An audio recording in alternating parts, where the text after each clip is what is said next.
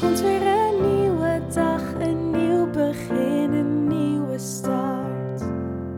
Je wordt vanzelf verrast. Dus lach en niet, heb het leven lief, ook al heb je zorgen, pak het met beide handen vast. Dit is de Alles is Liefde podcast.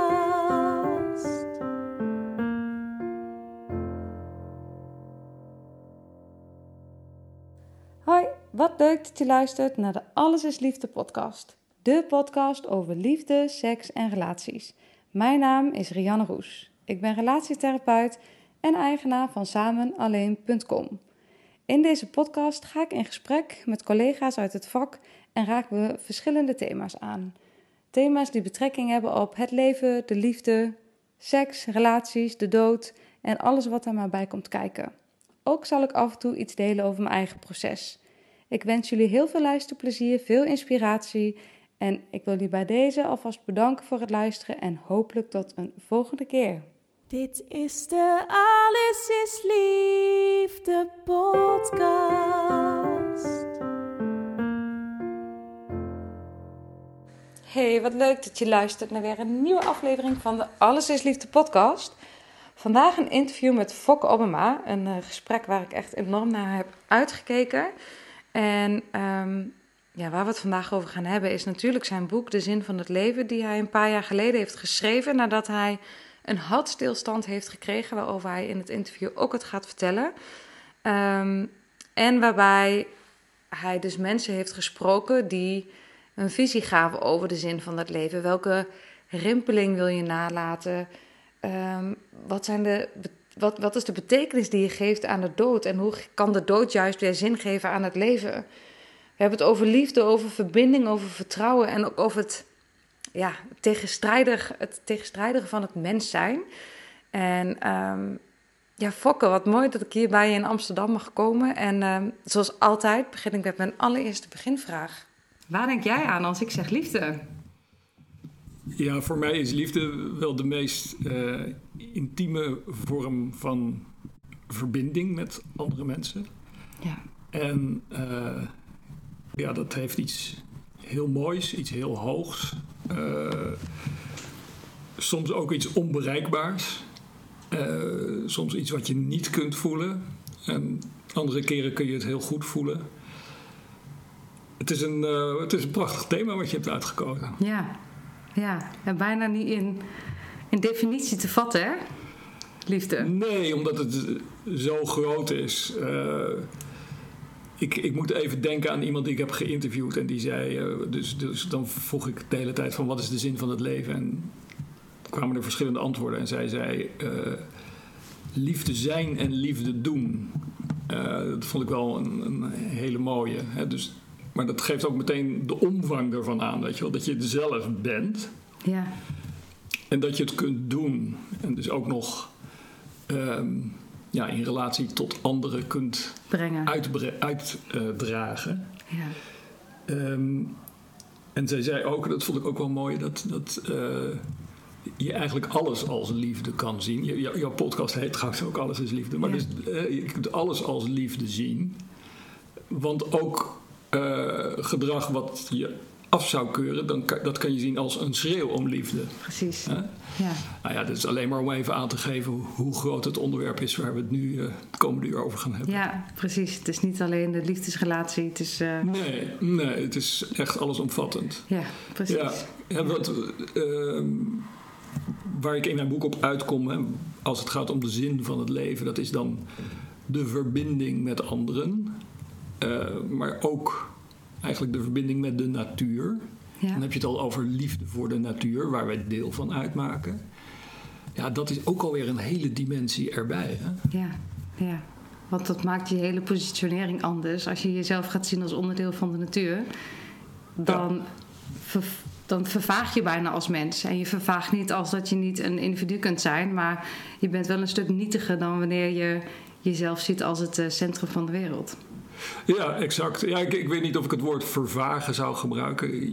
Je kunt, maar de nietigheid natuurlijk wel. Dat Omdat die natuur natuurlijk zo immens is. Ja. En ook zo ondoorgrondelijk. Dat hoort er voor mij ook heel erg bij. Dan zit je ook al snel bij een ander geliefd thema van mij, namelijk het niet weten. Dus we weten zoveel niet. Hè? Precies.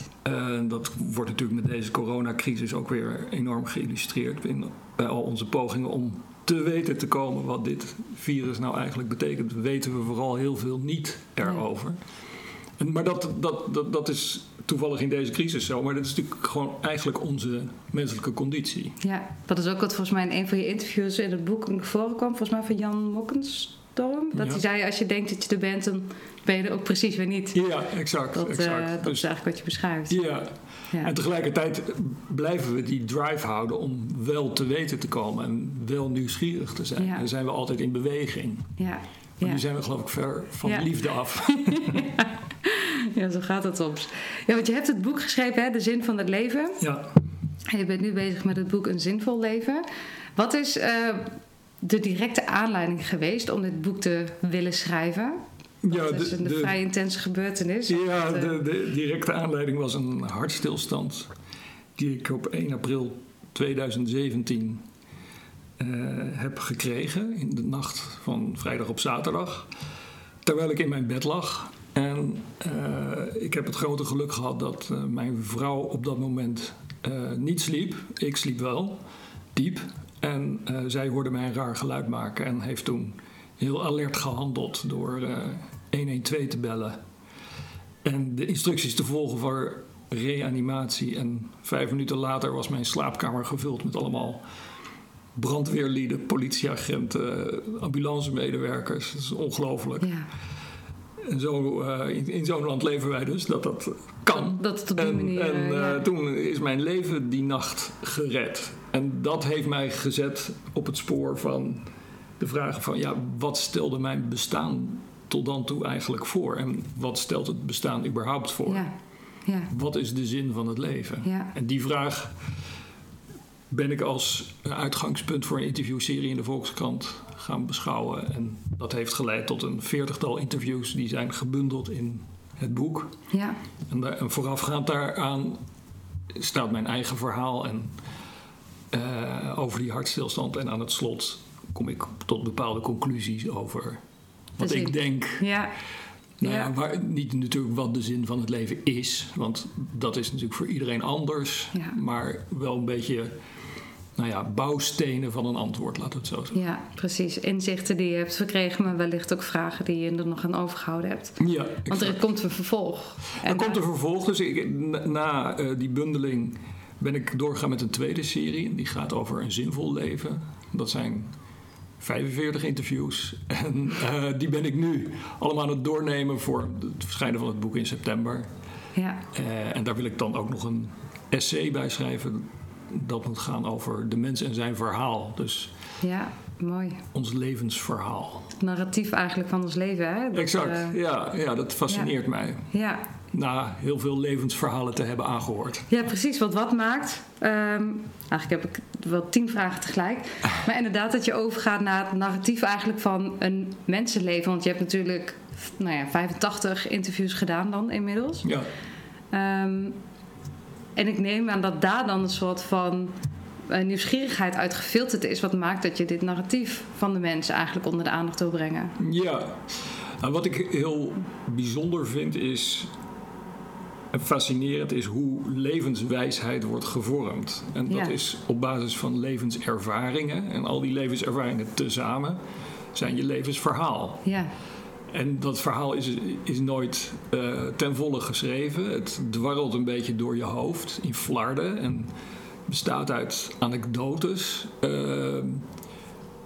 Maar wat stelt dat verhaal precies voor? Welke functie heeft dat nou in een mensenleven? Ja. Dus in de gezondheidszorg wordt daar best wel gebruik van gemaakt om mensen iets van veerkracht te geven. Van kijk nou eens naar je verhaal, je levensverhaal. Wat zijn daar nou belangrijke momenten? Hoe ben je daar nou mee omgegaan? En kijk eens, je hebt je er telkens weer overheen weten te zetten. Je bent weer verder gegaan. Ja.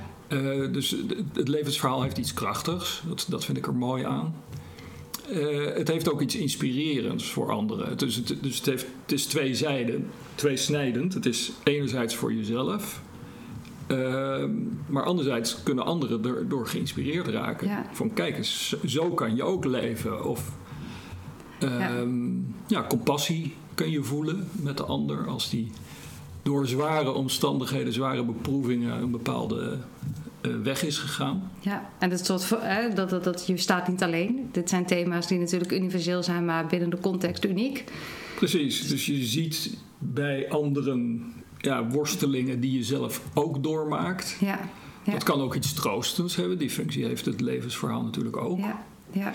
Dus ik vind dat een mooi thema. Ja. Dus het heeft filosofische, psychologische... Ja, en ook systeemtherapeut. Want het is dus een hele stroming binnen systeemtherapie. De narratieve systeemtherapie. Wat eigenlijk dus gaat over het narratief. Over het verhaal wat je over jezelf en over je leven vertelt. En dat het bepalend is voor hoe je kijkt. Met welke achtergrond je kijkt. Met welke culturele bril je kijkt. Met wat voor taal je kijkt. Dus dat het heel bepalend is dat... Het verhaal wat je over jezelf vertelt... of wat je herhaaldelijk aan jezelf vertelt... is maar een deel van het geheel. Want het is uiteindelijk zijn het allemaal ingezoomde momenten... die je aan elkaar last. Ja. En daar een congruent geheel van probeert te maken. Wat natuurlijk nooit kan, want het leven is zo paradoxaal als maar zijn kan. Ja, plus dat het ook helemaal niet hoeft te kloppen. Nee, precies. Dus het levensverhaal kan op zeer gespannen voet met de waarheid staan. Als er al een waarheid bestaat. Of wat we als waarheid zien. Of wat jouw omgeving als waarheid ziet. Hè? Die denken, je bent toch wel echt iemand die niet geslaagd is in zijn carrière. Maar dan kan je zelf denken, maar ik heb dit en dit en dit wel gedaan. Precies. En als je daar dan het accent op legt, dan kan de omgeving denken, stelt niks voor.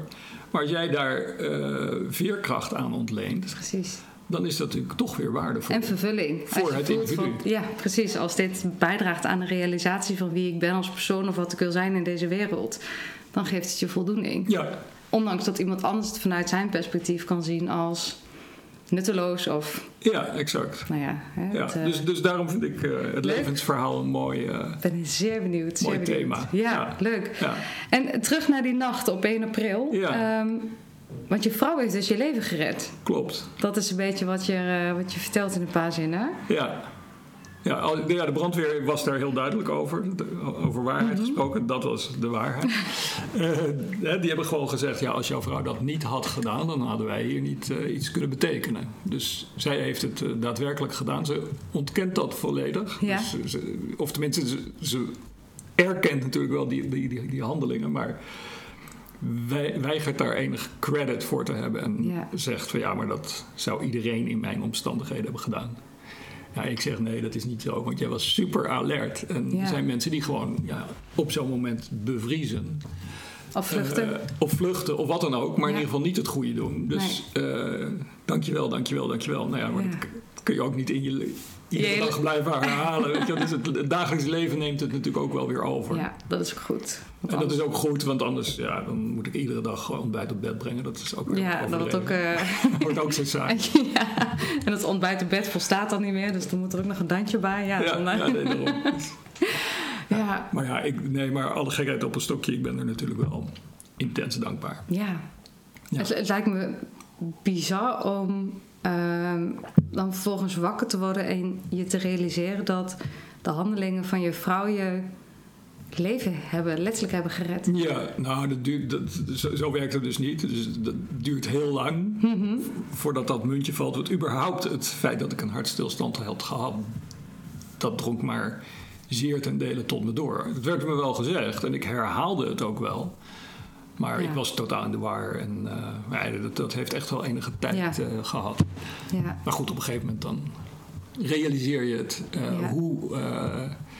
Hoe enorm... Ik was eigenlijk gewoon al over de afgrond. Hè. Zo moet je het zien. Ik bedoel, mijn hart klopte niet meer. Mijn adem was gestopt. Dus klinisch dood. Ja.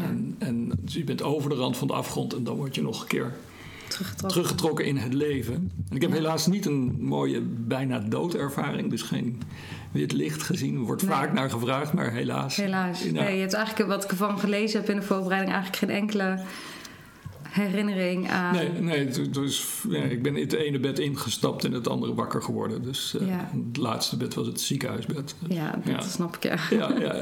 Ja. En hoe heeft dat de relatie ook met de mensen in jouw omgeving... of misschien ook heel specifiek met je vrouw veranderd? Nou ja, om bij die gebeurtenis even te blijven... je maakt het op een volstrekt verschillende manier mee... En ik had heel sterk de neiging om de draad weer op te pakken. Het eerste zinnetje dat ik uitsprak was... breng jij de kinderen naar school? Dat gaf wel aan dat mijn hersenen het in ieder geval weer deden. Dus dat was een grote opluchting. Maar het was ook wel tekenend voor iemand die gewoon weer terug wil in het oude gareel. Ja. En Carine, die natuurlijk veel heftiger gebeurtenis had meegemaakt... die had helemaal niet het idee van... we moeten terug in het oude gewil. Nee, je moet iedere lering uit deze gebeurtenis trekken... die er te trekken valt. Ja. En ik merkte gaandeweg dat het mij niet lukte... om terug te gaan in het oude gareel. Nee.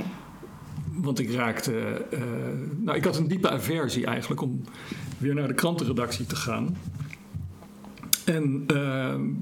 begon toen haar gelijk te erkennen eigenlijk. Maar dat was in die beginmaanden... was dat best wel...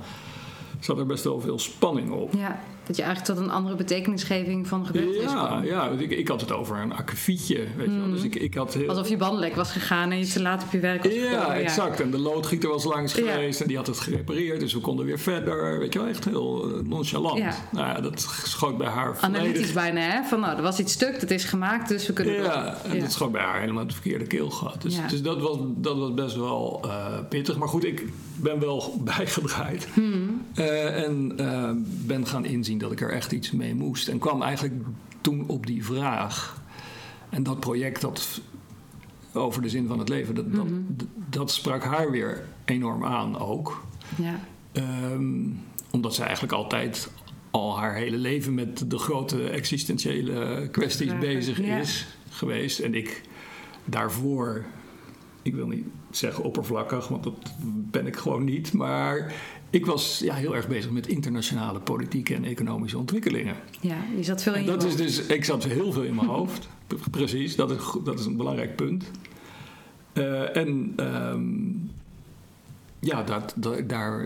Dit dwong mij wel om dat te verlaten. Ja. En ook toch wel de tekortkomingen van de manier waarop ik tot dan toe had geleefd onder ogen te zien. Ja, en wat waren de tekortkomingen?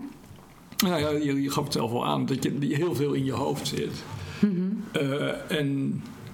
Er niet echt bij bent daardoor.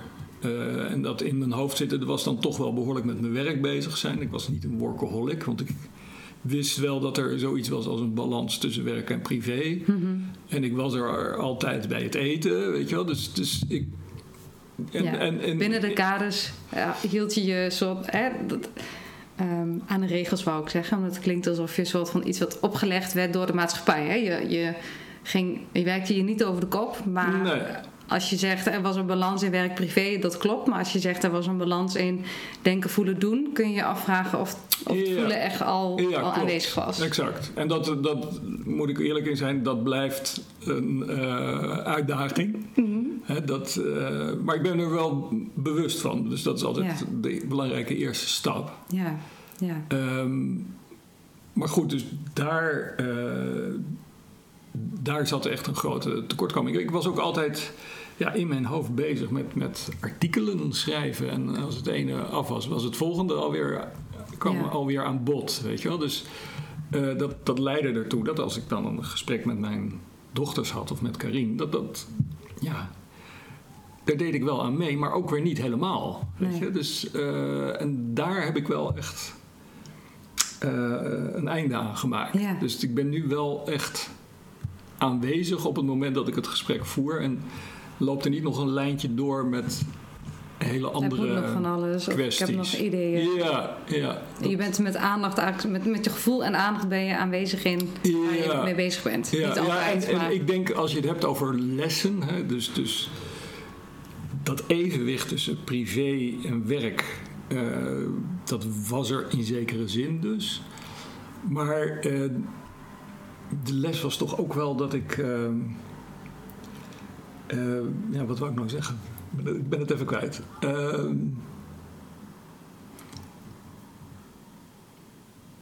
Ja, dat was een puntje wat ik wilde maken, maar dat...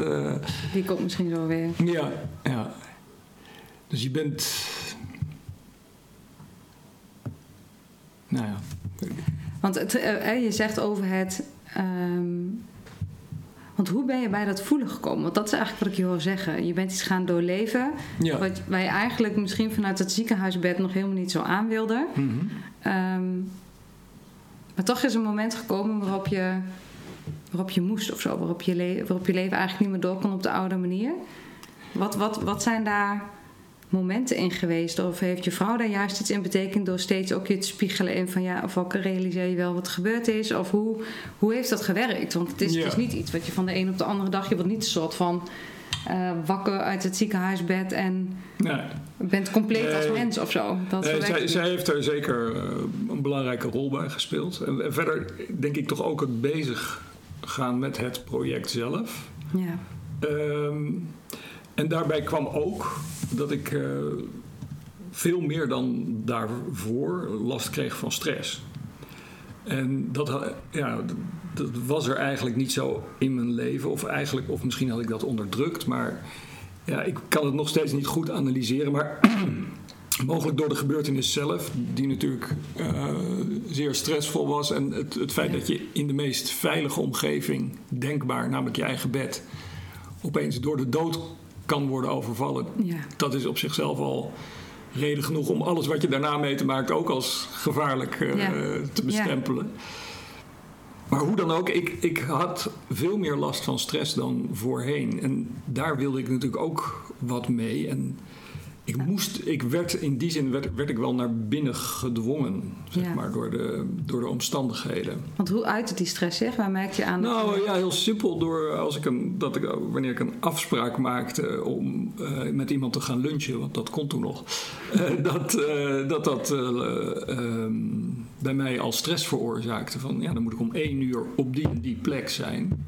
Ja. En dan kon het zweet me al uitbreken, weet je. Dus zo was het in het begin echt wel. Ja. Of op vakantie dat ik dacht van, oh god, we moeten zo meteen gaan tanken, weet je. Ja. Dat al een soort van error creëerde in je... Dat al voor spanning zorgde. En dat ik dus er heel erg op gericht was om in de kleinste mogelijke driehoek, namelijk tussen mijn huis, school van mijn kinderen en de bakker zo ongeveer te blijven bewegen, maar vooral niet daarbuiten, weet je wel. Dus nou ja, daar voelde ik ook wel van, ja, dat is niet gezond. Het is geen duurzame oplossing. Nee, er moet wel wat gebeuren, weet je wel. Ik ben toen ook wel in een therapie gegaan, met een psycholoog gaan praten. En, ja, die heeft ook bijgedragen aan mijn reïntegratie in het werk. Dat heeft ze heel goed gedaan.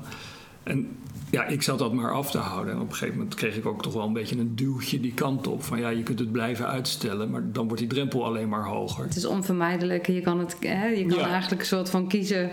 Ga je nu hier mee aan de slag en gaat het in een soort van geleidelijk proces? Of krijg je alsnog nog een keer de man met de hamer die je dwingt om een keuze te maken voor jezelf? Of in ieder geval naar binnen te kijken wat zich daar afspeelt. Ja, precies. Nou goed, dus die bereidheid die had ik. En ja, het maken van die interviews leidt natuurlijk ook toch de hele tijd tot bespiegeling over jezelf. Ja. Want iemand vertelt wat volgens hem of haar de zin van het leven is. Dus dat gaat over de meest existentiële dingen. Ja. En dat is, ja, dan wordt er bij je op de deur geklopt. Van, ja, oké, die denkt er zo over. Wat denk jij? Hoe zie jij? Wat resoneert en wat roept misschien irritatie op? Of... Ja, precies. Ja. Weet je, hoe zit het bij jou? Dus ook langs die weg werd ik eigenlijk... naar binnen gedwongen. Uitgenodigd, hè? Hoe je het... Ja, dat is vriendelijker natuurlijk dan gedwongen. Ja. Ja. Maar dus dat ben ik wel gaan doen. En met het zien van die tekortkomingen en het werk wat zich eigenlijk dus in die zin haast therapeutisch ontwikkelde. Ja, precies. Ben ik er wel uitgekomen. Ja.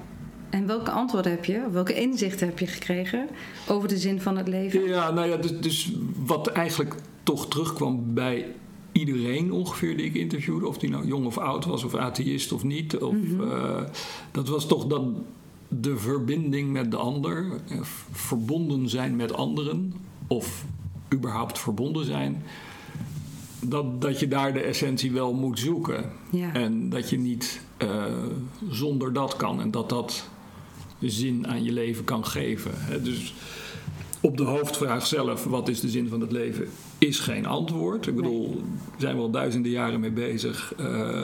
Geen uitzicht op consensus daarover. Nee. Maar je kunt wel voor jezelf iets bedenken waarvan je zegt van ja, maar dat is voor mij, levend in de 21ste eeuw, met die en die achtergrond die ik heb, voor mij, daar kan ik wat mee. Ja.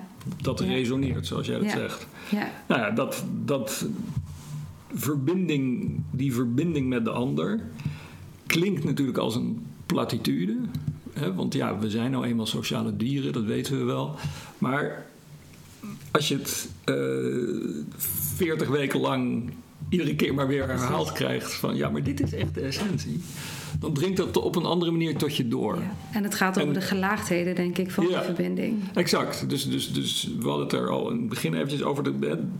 Die verbinding die loopt van het, direct, dus met de mensen om je heen, helemaal door tot de verbinding met de natuur.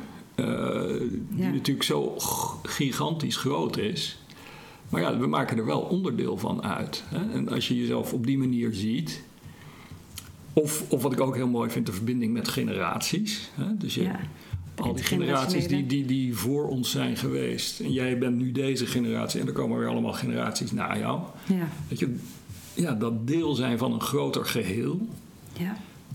Dat spreekt mij erg aan. Zonder dat nou leidt tot overtuiging over een opperwezen. Maar dat is wel zoals je kunt vaststellen dat het zit. Ja, nou ja, die positionering zijn natuurlijk allemaal waar. Want je bent onderdeel van een generatie. Je weet ook dat er na jou nog generaties komen waarin je aspecten van jezelf door gaat geven. Sterker nog, jij laat boeken na. Dus dat gaat sowieso bij veel mensen rimpelingen veroorzaken die nageleefd en doorgeleefd worden. Ja, tegelijk moet je daar ook weer niet een te grote voorstelling van maken, heb ik het idee. Maar nou, ik denk wel dat het boek wat je geschreven hebt, want ik vind het echt een prachtig boek, gesprekken op gang brengt. En wel dat is zeker.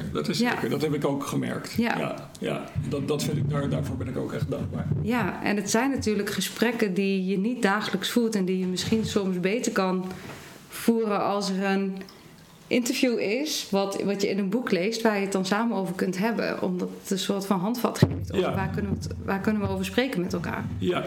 En als je het hebt over verbinding, voel ik, en dat hoorde ik ook in het interview wat je bij BNL had gegeven, dat het zo gaat over, kan je kwetsbaar zijn bij elkaar? Mm-hmm. Ik kan hier gaan zitten en heel strak mijn vragen gaan oplezen en jou plat laten vertellen, maar dat is niet hoe ik het wil. Ik wil een soort van in jouw energie duiken om te snappen van wat gebeurt er in jou, wat gebeurt er bij jou. Ja.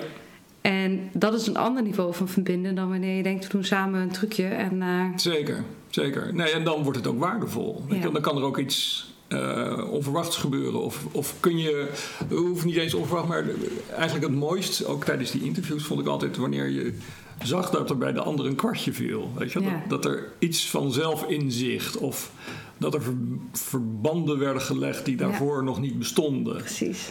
Ja. En dan heb je het over een echt gesprek. Ja. Hè? Dan wordt het, stijgt het uit boven, nou ja, inderdaad gewoon een rollenspel. Ja, dan is 1 + 1 = 3. Ja, nee, exact. En dan voegt het iets toe en dan kan je iets denken wat je nog niet gedacht hebt. Dus kun je ook iets openen wat je, waarvan je nog niet eens wist misschien dat het opkomt. Ja. Ja, en de zin van de stukje verbinding. En wat ik net ook mooi vond, wat je zei over, ondanks dat ik het natuurlijk voor jou heel een nare ervaring vind, gaat het leven voor mij daar wel heel erg over dat de dood je kan overvallen op de meest veilige plek, of in ieder geval de meest veilige geachte plek die je dacht te hebben. Ja. Dat metaforisch gezien is het natuurlijk een prachtige illustratie van hoe het leven in elkaar zit. Zeker. Dat we denken dat het gaat over houvast en veiligheid, maar dat we uiteindelijk onder de streep gewoon niet weten of we over een minuut nog bestaan. Ja. En die gedachte is dus zo onveilig dat niemand dat heel lang volhoudt. Weet je wel? Ja. We kunnen het er nu even over hebben. Maar over 5 minuten zijn we het weer... Vergeten. Maak ons weer druk over of de was opgehangen is. Ja, of je parkeergeld al genoeg hebt betaald. Ja, of zo, precies, weet ik wel. Weet je? Ja. Dus en dat is maar goed ook natuurlijk. Ja. Want voortdurend in dat besef te leven zou te veel zijn. Maar van de andere kant, als je het niet af en toe hebt... is het ook denk ik niet goed. Omdat het wel... je dwingt tot keuzes. Ja. En tot het besef van... ja, mijn tijd is beperkt. Ja. Ik moet het hierin doen. In die beperkte tijd die mij gegeven is. Ja, en de andere notie die ik erbij heb... is dankbaarheid dat we zo tegenover elkaar kunnen zitten. Weet je? Ja. Dus het leven heeft ons dit gegeven. Dat wij een beschaafd gesprek over... de essentiële thema's van het leven. En we hoeven ons niet... zorgen te maken over of we vanavond überhaupt wel te eten krijgen. Weet je wel? Nee, dus we zitten in een enorme luxe positie. We kunnen over het leven nadenken. We kunnen het zelf vormgeven. Daar wordt dan vaak van gezegd... dat levert weer allemaal keuzestress op. Mm-hmm. Weet je wel? Maar ja, liever dat dan dat de keuze er niet is. Zou ik zeggen. Precies, dat je eigenlijk dit niet kan doorvoelen omdat... oorlog tijd is, hè? Dat is ook al nu met... en ik wil het niet lang over corona hebben... want ik vind het niet een heel leuk onderwerp... maar het verschil tussen... laatst vroeg iemand aan mij... wil je niet de podcast opnemen over liefde in lockdown? En daar heb ik wel over gedacht... en dat ga ik ook nog wel doen. Mm-hmm. Maar volgens mij gaat het heel erg over dat we nu... in lockdown zitten... maar tegelijkertijd niet de urgentie voelen... van we kunnen elk moment doodgebombardeerd worden... wat natuurlijk in oorlogstijd... compleet anders is. Je zit in een ander niveau van denken. Want je moet alleen maar zorgen dat je nog een soort van letterlijk kan overleven. En hier hebben we eigenlijk in deze periode in corona eigenlijk nog alle mogelijkheden, alle faciliteiten op de luxe dingen na. Dat maakt dat we ons misschien meer gevangen voelen. Omdat we veel meer tijd van nadenken hebben. Omdat we niet zo overgenomen worden door het in leven blijven. Ja, klopt. Ja. Mooie tijd om na te denken dus. Ja. Ja, want want het paradoxale van het leven... ik vind dat echt een fascinerend onderwerp... omdat het je de urgentie geeft om iets te maken van je leven... maar het geeft je ook de dankbaarheid voor het feit dat je bestaat. Maar tegelijkertijd voel ik ook dat als veerkracht bij mensen beperkt is... het je juist je eigenlijk in een zwart gat kan trekken. Want wat heeft het dan voor zin? Ben je dat tegengekomen in je interviews? Dat mensen... de donkerte ervan, want het heeft natuurlijk een keerzijde. Het feit dat je realiseert dat het allemaal ergens ook zinloos is, als je het heel filosofisch bekijkt. Ja, dat die afgrond er is. Ja. En, dan moet je toch ergens weer de zin vandaan halen. En je zegt van ja, er zijn mensen die veerkracht ontberen. Mm-hmm. En dan eigenlijk depressief worden waarschijnlijk. Ja. Ja. Ik heb zeker mensen in mijn serie zitten die met depressiviteit geworsteld hebben. Die kwamen er wel altijd wel weer uit. Ja. En ik heb dan toch ook de neiging om op dat positieve aspect mm-hmm. De nadruk te leggen. Meer dan op die echte zwartheid. De depressiviteit kan je zo overvallen dat je echt niets meer kunt ondernemen. Dat bestaat, ja. Tegelijkertijd, ik heb mensen ook in hele zware omstandigheden. Bijvoorbeeld een jongen die de ziekte van Duchenne heeft. Ja, dat is een spierziekte waardoor je niet ouder dan 35 wordt of iets dergelijks. Ja. En dat is dus progressief. Die jongen die is van een blijmoedigheid. Mm-hmm. Weet je? En waar zit dan zijn kracht ook? Ja. Hij haalt er kracht uit het feit dat hij een spiegel vormt voor anderen. Die dus met hun trivialere kwesties zitten. Mm-hmm. Mm-hmm. En zodra ze bij hem komen denken, ja, wacht eens even, waar maak ik me nou eigenlijk druk over? De relativering eigenlijk. Hij brengt een relativering aan op heel veel levensproblemen waarmee mensen zitten. Ja. Ja. Terwijl hij natuurlijk, ja, als je perspectief is, mijn lichaam gaat alleen maar achteruit en dat eindigt in de dood binnen een beperkt aantal jaar. Ja. Kan je natuurlijk heel goed de depressiviteit inglijden. Ja, ik kan je goed voorstellen. Dus, en ja, mijn instelling zelf, mijn levensinstelling zelf is ook dus toch wel zodanig positief dat ik het heel mooi vind om zo iemand op te voeren. Precies, dat je voelt van nou, dat is zo inspirerend als je dit verhaal leest. Dat ook is het boek van Edith Eger. Ik weet het niet over. Of Eger. Ja, ik weet niet welke achternaam uit de keuze. Dat is ook wat zij beschrijft. Zij heeft dan de kampen doorgemaakt natuurlijk. Dus dat is helemaal heftig. Ja, dat klopt. Dat je dan die gevoelens van depressiviteit liggen op de loer. Maar je ziet dan toch ook dat er verschil in mensen is. Of je juist de kansen ziet of juist de beperkingen ziet. Ja. Ja, ik denk dat het heel erg met je jeugd te maken heeft. Of je van jongs af aan een soort basisvertrouwen in het bestaan hebt meegekregen of niet. Ja, dat denk ik ook. En als dat laatste niet zo is, dan blijf je daar volgens mij je hele leven mee worstelen. Ja, ik heb ook een podcast opgenomen over de eerste 1000 dagen. Wat echt nu steeds meer, waar ook steeds meer onderzoek naar is. Dat de eerste 1000 dagen eigenlijk in grote mate bepalend zijn voor de veerkracht van de rest van je leven. Oké, ik dacht 5 jaar, maar goed. Dat zou dan 3 jaar zijn. Dus. Ja. En of dat dan de eerste 1000 dagen zal ook ermee te maken hebben dat het dat goed klinkt. Klinkt mooi, ja. Hè, dus, maar het is natuurlijk zo dat je blauwprint of je blauwdruk al wel op die hele jonge leeftijd bepaald wordt. Ja, waarbij we dan ook weer niet moeten overdrijven en het alleen maar op nurture moeten. Klopt. Er zit natuurlijk ook iets in het kind zelf. Dat is altijd zo. Het is altijd een combinatie van hoe je als persoon en hoe je met je als mens geboren wordt en welke omstandigheden je moet overwinnen. Plus net het genetisch materiaal wat jou ten deel is gevallen. Precies. Die loterij natuurlijk ook.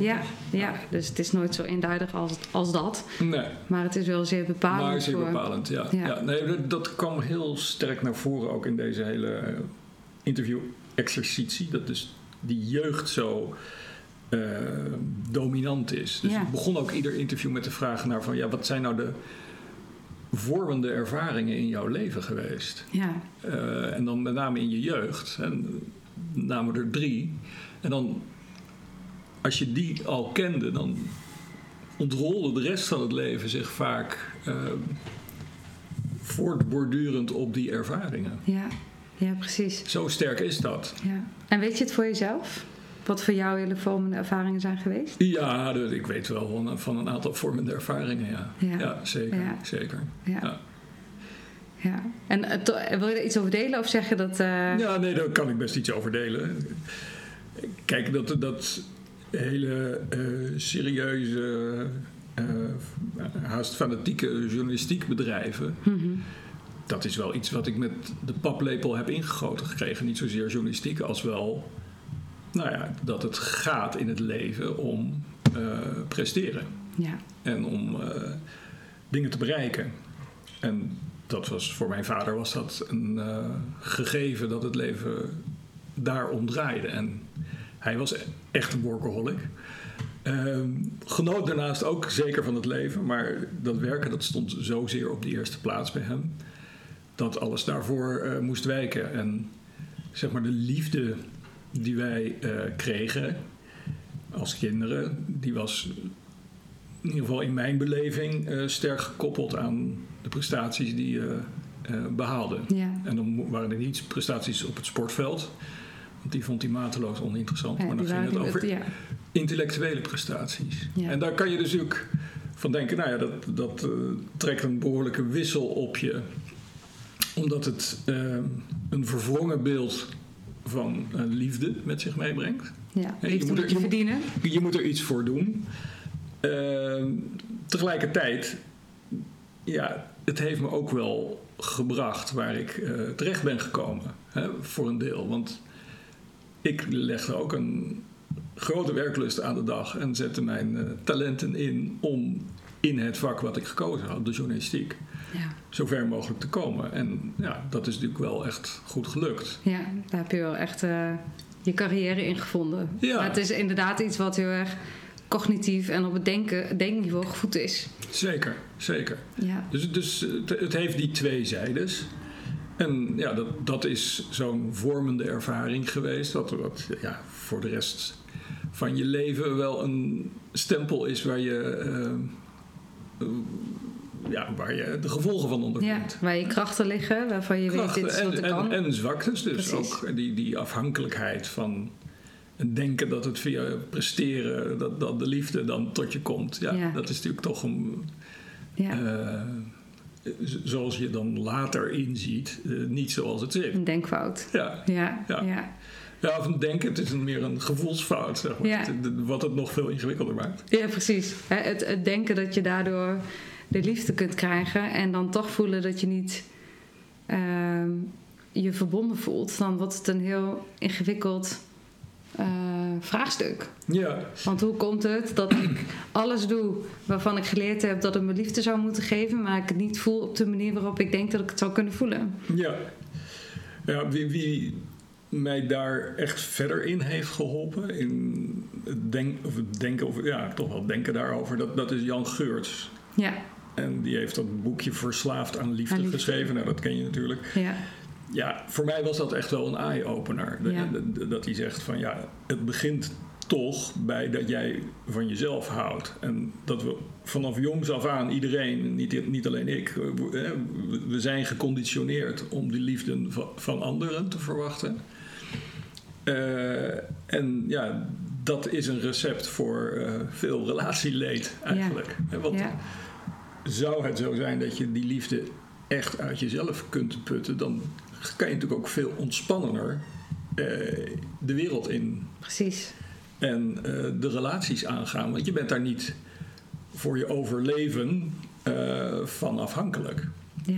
Ja, en daar gaat dan een hele reis aan vooraf met vormende ervaringen zoals je het zo zelf omschrijft. Ja. Maar ook ervaringen die je wel moet gaan aangrijpen om dat stukje heling in jezelf te vinden. Want als het uiteindelijk is wat jij in eerste instantie geneigd was te doen, we gaan gewoon door en we pakken de draad op bij waar we 24 uur daarvoor gebleven waren. Ja. Dan voel je dat je de essentie net misgrijpt. Terwijl het in die zin ook een paradoxaal geschenk is, maar het is ergens ook een geschenk om opnieuw te mogen evalueren van wat wil ik nu met het volgende deel van mijn leven. Ja. En als je dat kan voelen, volgens mij ga je dan ook naar het stukje heling in jezelf. En ga je dus ook vanuit een andere plek een verbinding aan met iemand anders. Ja, nee, dat klopt. Want hoe is dat bij jou gegaan? Nou ja, ik ben dus met die series aan de slag gegaan. Ik zit nu op het punt dat ik een sabbatical heb. Mm-hmm. En dat zie ik als een soort nog eens een keer een intensievere periode waarin ik de reis naar binnen kan maken. Ik zal hopelijk ook de reis naar buiten maken als de omstandigheden dat toestaan. Ja. Maar ook die reis naar binnen, ook vanuit de gedachte dat ik het toch nog niet allemaal heb doorgrond. Weet je wel? En dat zal ook nooit gebeuren natuurlijk, maar ik heb wel het idee dat ik daar nog verder in kan. En het punt met die maken van die series is dat je toch heel erg, dat zijn wekelijks verschijnende interviews, dus je maakt het één en je moet het volgende voorbereiden. Dus de ruimte voor reflectie en bezinning. En wat vind ik er nou zelf echt van? Ja, die is er nauwelijks. En dat ben ik nu aan het doen. Dus ik ben nu weer al die interviews, de laatste 45, weer helemaal aan het teruglezen en aan het noteren wat daar mij geraakt heeft. Ja. En daar komen thema's uit, denk ik. En in die thema's die me dan echt raken, wil ik me verder verdiepen. En wat zijn bijvoorbeeld thema's? Zijn er al thema's boven komen drijven waarvan je denkt, ja, dit is echt iets waar ik nog, wat ik verder wil verteren of waar ik wil marineren? Wat is er? Ja, er zijn er veel. Dus om er eentje te noemen wat ik een heel mooi thema vind. Hè. Dus we hebben het al gehad over de mens en zijn verhaal, het levensverhaal. Dat is een thema. Maar Een ander thema, dat is vertrouwen. Ja.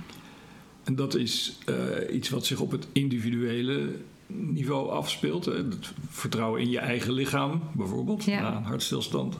Ja. Maar ook vertrouwen in je partner. Ja. En vertrouwen in je kinderen, je vrienden, het bedrijf waar je voor werkt. Maar het gaat nog veel verder, want het is natuurlijk ook vertrouwen in de maatschappij. En uiteindelijk heb je ook nog zoiets als vertrouwen tussen landen. Ja. En je hebt vertrouwen in het bestaan zelf. En daar hebben we het net over gehad. Die eerste 1000 dagen die daarvoor zo bepalend zijn. Ja. Nou ja, kortom, het is een fantastisch thema. En wat denk je aan als je aan vertrouwen denkt? Wat is dan... Nou, wat mij fascineert is... wanneer zijn we daartoe in staat? Ja. En ik merk bij mezelf dat ik nogal eens schakel tussen vertrouwen en dan weer wantrouwen en dan weer vertrouwen. En dan, weet je, dus dat het niet een... Dat hele stabiele, wat je eigenlijk zou willen om toch je innerlijke rust zoveel mogelijk te garanderen, dat heb ik niet. Nee. En dan gaat het bijvoorbeeld over vertrouwen in het bestaan. Namelijk deze maatschappij. Maar het kan ook op individueel niveau. Weet je wel. Het vertrouwen in jezelf. Ja. Ben ik wel op het goede spoor? Weet je, ik heb nu een enorme luxe positie verschaft. Namelijk dat ik een jaar mag nadenken. Ja. Ja. Maar verkloot ik dat niet? Weet je wel? Ga ik niet... heb ik er vertrouwen in dat het juist op mijn pad komt? Of ga ik niet allerlei zijpaden inslaan die me wel plezier geven, maar die eigenlijk... geen zingeving. Die me weinig verder helpen. Er zitten heel veel... Maar goed, dus dat thema, dat lijkt me ook heel mooi om dat ook voor de krant nog een keer verder uit te diepen. Ja. Vertrouwen is bijna een voorwaarde, als ik er zo over heb met je, om te kunnen verbinden. Wat Esther Perel bijvoorbeeld zegt, is dat vertrouwen is een actieve verbintenis met het onbekende. En dat resoneert bij mij in ieder geval heel erg. Gezegd, omdat dat denk ik ook is wat het is. Want je weet niet als jij een weg inslaat of dat uiteindelijk leidt tot een doodlopend gat. Of dat het uiteindelijk je antwoorden geeft. Ook al is het misschien met plezier of futiliteiten. Maar uiteindelijk weet je niet wat het je brengt. Ja. En anders kan het je verlammen. Als je altijd alleen maar denkt, wat als? Wat als dit niet het goede pad is? Wat als ik het verkloot? Wat als... Ja. Ja, maar het is met het onbekende, ja. En wat daar natuurlijk bij speelt is hoe moeilijk het is om zelfkennis te hebben. Dus jij zelf kan dat onbekende zijn. Ja. Het hoeft niet eens de buitenwereld te zijn. Nee, hè? Dus... dat klopt. Dat je nieuwe lagen in jezelf ontdekt of ziet waarvan je het bestaan niet eens wist. Nee. En dat je dacht, ben ik dit? Weet je wel? Ja. Ja. Dat vond ik zo mooi. En ik heb eigenlijk alleen de titel gelezen, want ik heb niet het abonnement van de Volkskrant, maar ik heb het opgeschreven. Ik ga even kijken waar ik van Harry Voss. Ja. Dat hij zo ook zei van, ik was de hulpvaardige jeugdpsychiater en de falende echtgenoot en vader. Ik werd zo getriggerd door die one-liner, omdat ik dacht, dit is volgens mij precies waar het mens zijn over gaat. We kunnen niet alleen maar goed zijn, of we kunnen niet alleen maar kwaad zijn. We zijn het altijd allebei en ook naast elkaar, afhankelijk van de context en afhankelijk van wie er naar kijkt. Ja, dat is dus ook het probleem met het thema levensverhaal. We zijn diverse verhalen naast elkaar. Weet je? Ja. Ik kan mijzelf aan de buitenwereld presenteren als een geslaagde journalist die een bestseller heeft geschreven. Ja. Maar ik kan ook een verhaal bedenken van iemand die in de liefde heel lang niet wist waar hij het zoeken moest. Ja. En van het ene vriendinnetje in het andere belandde. En nog altijd, en toen een mislukt huwelijk had. En toen nog altijd, probeert zoekende uit te vinden hoe een relatie precies werkt. Weet je, dan krijg je een heel ander beeld. Ja. Hetzelfde man. Precies. Ander verhaal. Totaal ander verhaal. Ja, ander levensverhaal. Ja, dat is mooi toch, hoe het werkt. Ja. En dat is ook, ik pleit ook heel erg voor al die gelaagdheden van ons mensen. Dat nou ja, dat we niet het een hoeven te zijn of het ander. Dat het naast elkaar kan bestaan. Ja. Dat, zoals nu bijvoorbeeld die... Maar dat het gevaar daarbij is dus dat dan ieder houvast verloren gaat. Ja. En dat is wel iets waar mensen, en ik ook, grote behoefte aan hebben. Ja, dat klopt. Dus dat klinkt wel leuk van, nou ja, weet je, jij bent de 10 verhalen en de ene keer dat en de andere keer dat. Ja, oké, maar wie ben ik dan? Weet je, dus... Maar het kan je ook vrijheid geven. Ja, dat kan het ook. Ja, dat klopt. Want je hoeft maar niet... Maar die vrijheid die moet je aankunnen, weet je. Dus ja. Er is ook een haast biologische behoefte tot controle over je bestaan. En als het dan zo diffuus, fluïde wordt... als 10 verhalen naast elkaar die zich naast elkaar ontwikkelen. Tenzij de congruentie is, dat het incongruent is. Altijd. Nou ja, er zitten altijd paradoxen in. Er zitten altijd tegenstellingen in. En maak daar maar chocola van. Ja. Dus, maar wat als het niet hoeft? Wat als je geen chocola van hoeft te maken? En ik snap dat het verlangen is van de mensen, hoor. Dat we in een bepaalde... Dat de hele categoriseren is natuurlijk iets wat we ooit bedacht hebben... omdat we iets willen controleren wat niet vast te pakken valt. Ja. Maar ja, voor mij bestaat het allemaal zo naast elkaar. Ja, ja, maar ik denk dat je ook daar dan weer terugkomt op vertrouwen. Dus als jij vertrouwen hebt in het bestaan... kun jij veel makkelijker die 10 verhalen hanteren... dan wanneer je dat niet hebt. Want dan heb je echt wel behoefte aan een vastgespijkerde ik... die, die daar en daarvoor staat. En dit zijn mijn... levenslessen en zo ben ik nou eenmaal, weet je wel, die uitspraak. Ja, precies, dat je kan voelen van ja, maar hier hoef ik niet, deze zekerheden kan ik met me meedragen en daar hoef ik niet elke keer nog weer vraagtekens bij te stellen. Ja, dat is iets wat of iets negatiever geformuleerd. Ik kan het me niet permitteren om aan die zekerheden te gaan morrelen. Ja, ja. Want dat is mijn overlevingsrecept. Ja, dat is het overlevingsmechanisme wat tegelijkertijd een masker is, maar wat een masker... Wat eigenlijk een soort van voorkomt dat je verbonden bent met anderen of verbinding voelt met jezelf. Ja, exact. Want dan zie je iets in de spiegel en dan denk je, ja, soms is het ook gewoon een façade. Dan herken ik zelf ook, nou, dat is het hele social media tijdperk. Je presenteert, ik heb straks ook gepost, nou, ik ga naar Fokke Obbema in Amsterdam, maar voor hetzelfde geld lag ik een half uur daarvoor nog jankt op mijn bank en dacht ik, nou, ik zie het allemaal niet meer zitten. Ja, maar dus, met een big smile presenteer je op de sociale media. Ja, dus dat is wel... En als dat maar oké is voor jezelf, dan heb je daar de ruimte in. Ja. Dan is het allebei waar. Maar dat thema van dat masker vind ik ook wel heel mooi inderdaad, want dat is dus niet alleen tegenover de buitenwereld, hè? Wat een bekend masker is. We gaan naar buiten en we wapenen ons tegen die wereld. Er zijn grote groepen op straat. En je houdt je een bepaalde stevigheid wil je hebben. Maar het is ook een masker wat je voor jezelf kunt opzetten. En dan wordt het natuurlijk al knap ingewikkeld. Want vaak zien we dat dan ook niet meer dat we dat masker op hebben. Dan wordt het je blinde vlek. Ja, bijvoorbeeld diezelfde hardheid, die kan je natuurlijk ook internaliseren. En... dan kan je ook los komen te staan van je gevoel. Ja. En dan wordt het ontheemd. Ja, en ik denk ook uiteindelijk onzekermakend of een bron van onzekerheid. Ja, ja. Ja, maar het kan ook doodvermoeiend zijn om je eigen masker te moeten volhouden. Ja. Maar mensen houden dat ook niet, hun hele leven vol, hè? Veel wel. Maar toch zie je ook dat bepaalde levenservaringen ook alweer toe uitnodigen om dieper naar jezelf te kijken. Ja, ze nodigen er toe uit, maar of je op die uitnodigingen ingaat, is dan weer de volgende vraag. Ja, en dat vind ik ook weer interessant aan de zin van het leven. Als ik bijvoorbeeld...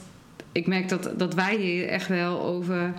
De bepaalde thema's hetzelfde denken. Maar als ik bijvoorbeeld naar mijn zus zou gaan... die is daarin veel pragmatischer en de wereld is zwart-wit. En dat als ik haar deze vraag zou stellen... zou ze al zeggen, nou, weet ik veel, maakt uit.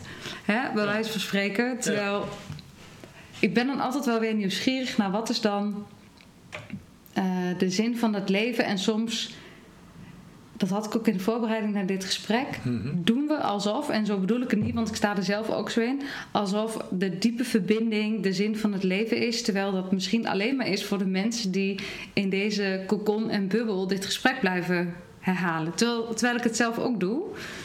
Maar er zijn natuurlijk best veel mensen of omstandigheden waarin mensen dit soort vragen niet eens stellen. Dus ook dit soort verbindingen niet voelen, maar dus eigenlijk ook niet missen.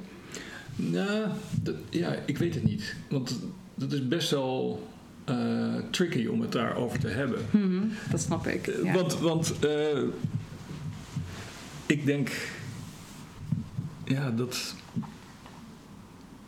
die existentiële vragen waar je het over hebt, dat die op een bepaalde manier iedereen bezighoudt. Alleen er is gewoon een heel groot deel van de wereldbevolking die de antwoorden daarvoor in een religie zoekt, die niet pasklare antwoorden, maar toch wel duidelijke lijnen zet van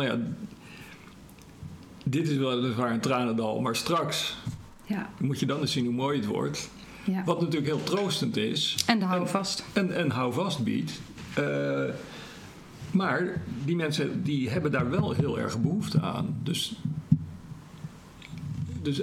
zeg maar, ik denk toch dat iedereen daar op zijn manier, en dat op het moment dat je er echt over gaat nadenken en ermee aan de gang gaat, heb je het misschien nog wel lastiger dan wanneer je gewoon in staat bent om je geheel en al tevreden te zijn met die overzichtelijke antwoorden. Ja, precies. Want hoe meer je hier induikt, hoe meer je gaat weten wat je niet weet.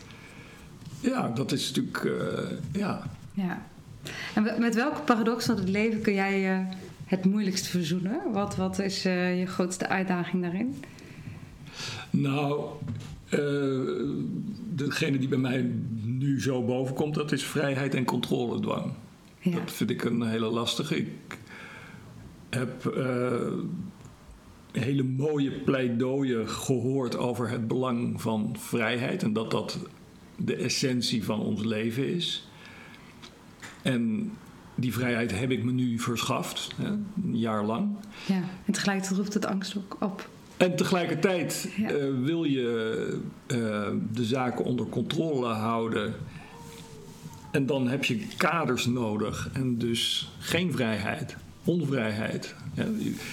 Ja. Ik moet, voor dat nieuwe boek moet ik een aantal dingen gewoon doen. Ja, wat is er dan makkelijker om daarmee te beginnen? Maar daarmee zet ik me op een bepaalde manier vast. Het is niet zo dat ik nu eens begin met achter mijn bureau te gaan zitten en te wachten tot er een gedachte in mijn hoofd dwarrelt en die is op te schrijven. Wat natuurlijk de ultieme vrijheid van de schrijver is. De ultieme wens bijna, hè? Van elke schrijver tot het maar ik ben toch nog zo in die werkmodus van de afgelopen 40 jaar, zeg maar. Ja, ja. Dat ik mijn dagen wel zo structureer dat planmatig in elkaar zit. Wat natuurlijk onvrijheid is. Weet je? Ja. Nu schijnt de zon. Ja, straks ga ik toch weer eventjes wat werken in plaats van dat ik die wandeling ga maken of een stukje ga fietsen. Ja. Ja.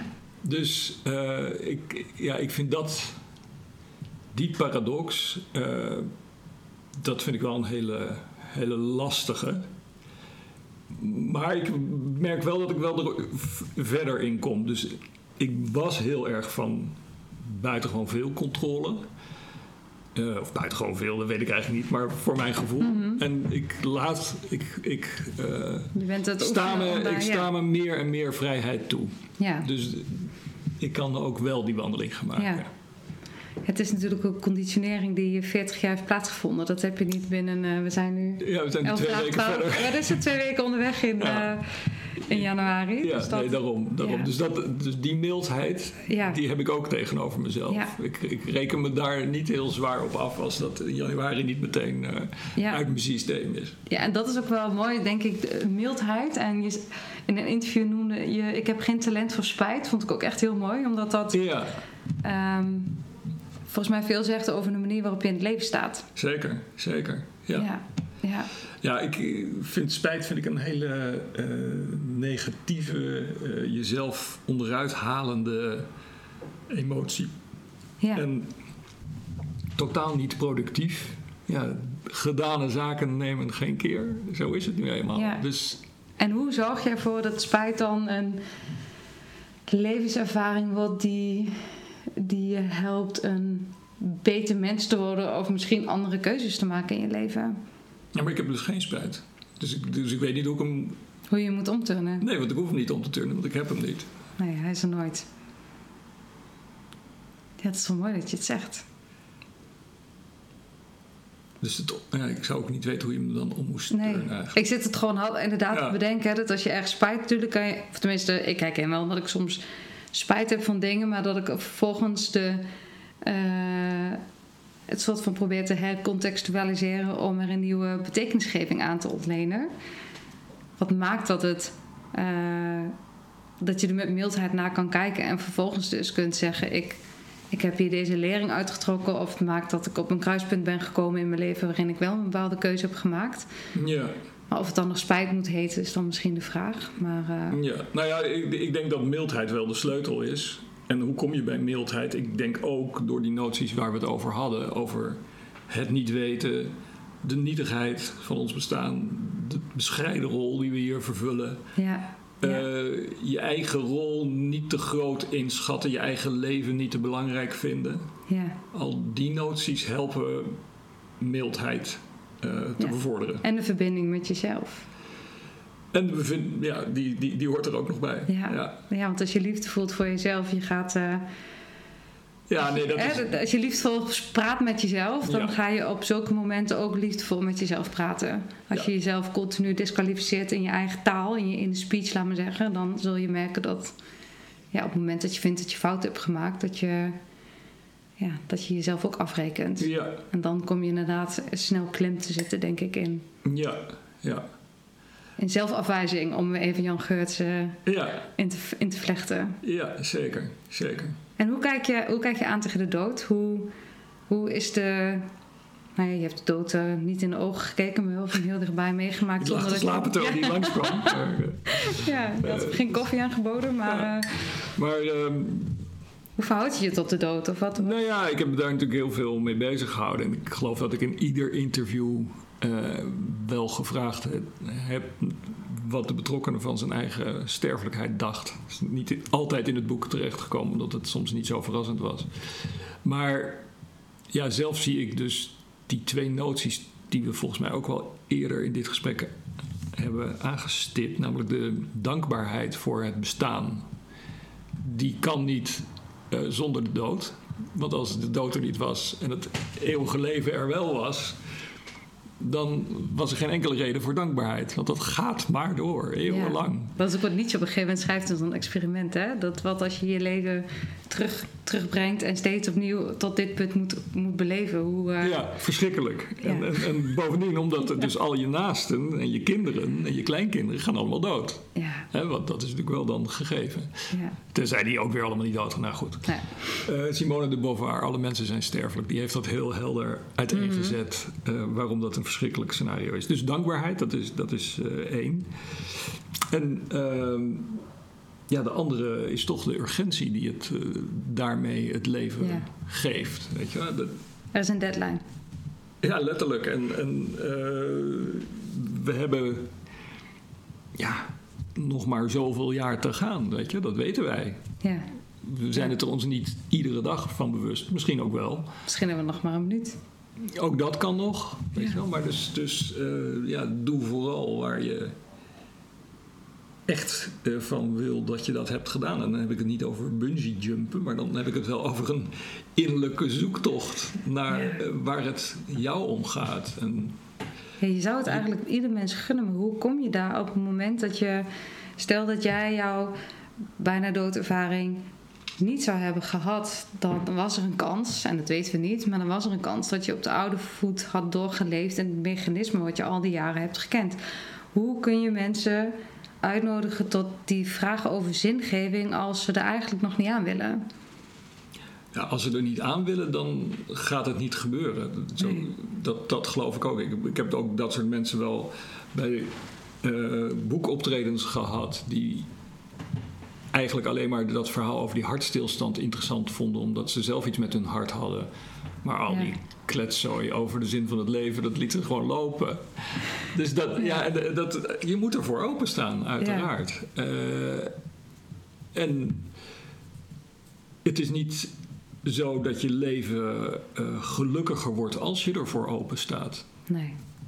Dus... maar er komt wel meer verdieping. Dan geloof ik komt wel verdieping, maar die verdieping is niet noodzakelijkerwijs een verbetering. Nee. Je kunt ook heel erg dat zwarte gat zien waarin je uiteindelijk terecht gaat komen. En dat kan verlammend werken. Ja. Dus het is niet zo dat ik nou zeg, je moet dat doen, maar... Wat ik wel trouwens wel altijd zeg is dat ik hoop dat mensen dat gesprek gewoon toch voeren. Om voor zichzelf in ieder geval te weten, waar gaat het mij nou om? Weet je wel? Ja. En als het nou echt jou alleen maar gaat om plezier maken, dan is dat ook goed, want dan weet je dat. Weet je wel? Dat puur hedonistische perspectief, dat mag ook. Weet je wel? Maar wees je er in ieder geval van bewust. Ja. Dat zou ik wel... voel ik wel een soort missie van, weet je wel, mensen, voer dat gesprek of schrijf voor jezelf op. Wat vind ik een zinvol leven of wat is voor mij de zin van het leven? En daag jezelf daar enigszins in uit. Stel jezelf ook kritische vragen of maak het jezelf ook lastig. Ja. Want dan kom je verder. En als je geneigd bent van weg te gaan, dat het eigenlijk voor jezelf ook een soort van... notitie moet zijn, dat het maakt dat het eigenlijk zich wel aan het aandienen is. Want ik vind vaak als er eerst heel veel weerstand is, is dat de hardnekkige nee is het voortraject van de ja, laat maar zeggen. He, dus je moet voor jezelf daarin ook kritisch naar jezelf durven zijn in wat je irriteert of wat resoneert of wat misschien wel aversie oproept, omdat dat eigenlijk alle informatie is die je nodig hebt om antwoord te krijgen op de vraag die je eigenlijk helemaal misschien niet wil stellen. Waar zit de weerstand? Ja. Dat wil je dan weten. Ja. Wat maakt dat jij je zo buitengewoon ongemakkelijk voelt als iemand die vraag stelt? Ja. Dat is een goede vervolgvraag. Leg dat nou eens uit aan mij. Weet je, ik nodig jou uit om die vraag voor je te stellen. Jij zegt nee, daar wil ik niks mee te maken hebben. Wat is het dan? Ja. Waar zit die weerstand? Dat is een gesprek, hè? Ja. En op het moment dat iemand dat gaat beantwoorden, dan ben je er eigenlijk al. Ja, dat is cool. Ja. Ja, dat is mooi. Zo werkt het, ja. Hey, en als afsluiten wil ik heel weer terug naar de liefde. Want alles is liefde, hebben we al geconcludeerd. Maar hoe heeft het jou en je partner opnieuw verbonden? Want het heeft jou in een transitie gebracht. Een transitie... Als een van de twee in een transitie raakt, raakt de relatie in transitie. Hoe heeft het jullie opnieuw verbonden? Ja, wat ik al eerder aangaf was dat zeg maar het thema waarmee ik aan de slag ben gegaan, dat sprak Carine heel erg aan. Dus die filosofische vragen, die existentiële vragen. En het heeft mij veranderd, omdat ik me realiseerde wat de tekortkomingen waren in mijn bestaan. Dus ik ben me anders gaan opstellen ook in de relatie. Ik ben minder... ook die man die het allemaal onder controle had geworden. Mm-hmm. Waardoor ik ook wat menselijker gezicht heb gekregen. Ja. Dus het...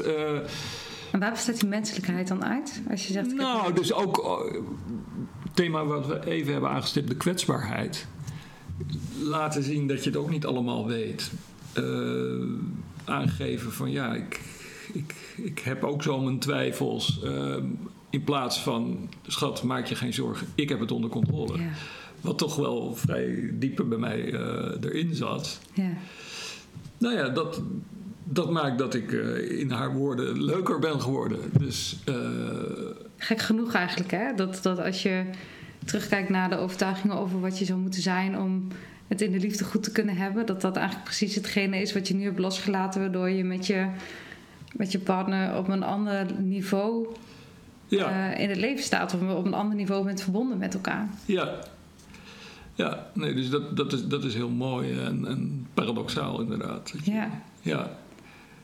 En zo bestaat het leven uit vele misvattingen waar we onze weg doorheen moeten banen. Dat je denkt dat je het onder controle moet houden, dat je een sterke man moet zijn ten opzichte van je gezin of ten opzichte van je partner. En als blijkt dat dat wegvalt, dat je ineens weer samenvalt. Ja, exact. Nou, dat heb je mooi gezegd. Ja. Ja. Nou, en dan vervolgens kom je op een punt waar weer andere problemen zich voordoen, weet je wel. En dat is precies wat Jan Mokkenstorm dus ook zei. Van, ja, als je het denkt dat je er bent, ja, dan begint het pas. Weet je wel. Dus, ja. En daarmee ronden we hem af. Oké. Dankjewel. Graag gedaan. Wat leuk dat je geluisterd hebt naar de Alles is Liefde podcast met Fokke Obbema. En het was een heel intens en zwaar filosofisch gesprek. En tegelijkertijd ook een heerlijk onderwerp om over te praten. Zoals Fokke aangaf, gaat in september 2021 komt zijn nieuw boek uit, Een Zinvol Leven, waarin hij dus weer opnieuw mensen heeft geïnterviewd over hoe zij hun leven zinvol indelen. Nou, voor mij is dit echt een stokpaardje. Dit onderwerp komt echt nog een keer terug, want ik heb het gevoel dat we er nog meer uit kunnen halen. Dus dat wil ik graag in een ander gesprek, in een ander interview, wellicht met een andere gast, ook nog terug laten komen. Want ik hou hiervan. Ik hoor graag van jou, wat het met jou heeft gedaan, of je erdoor geïnspireerd bent geraakt. En zo ja, laat het me weten.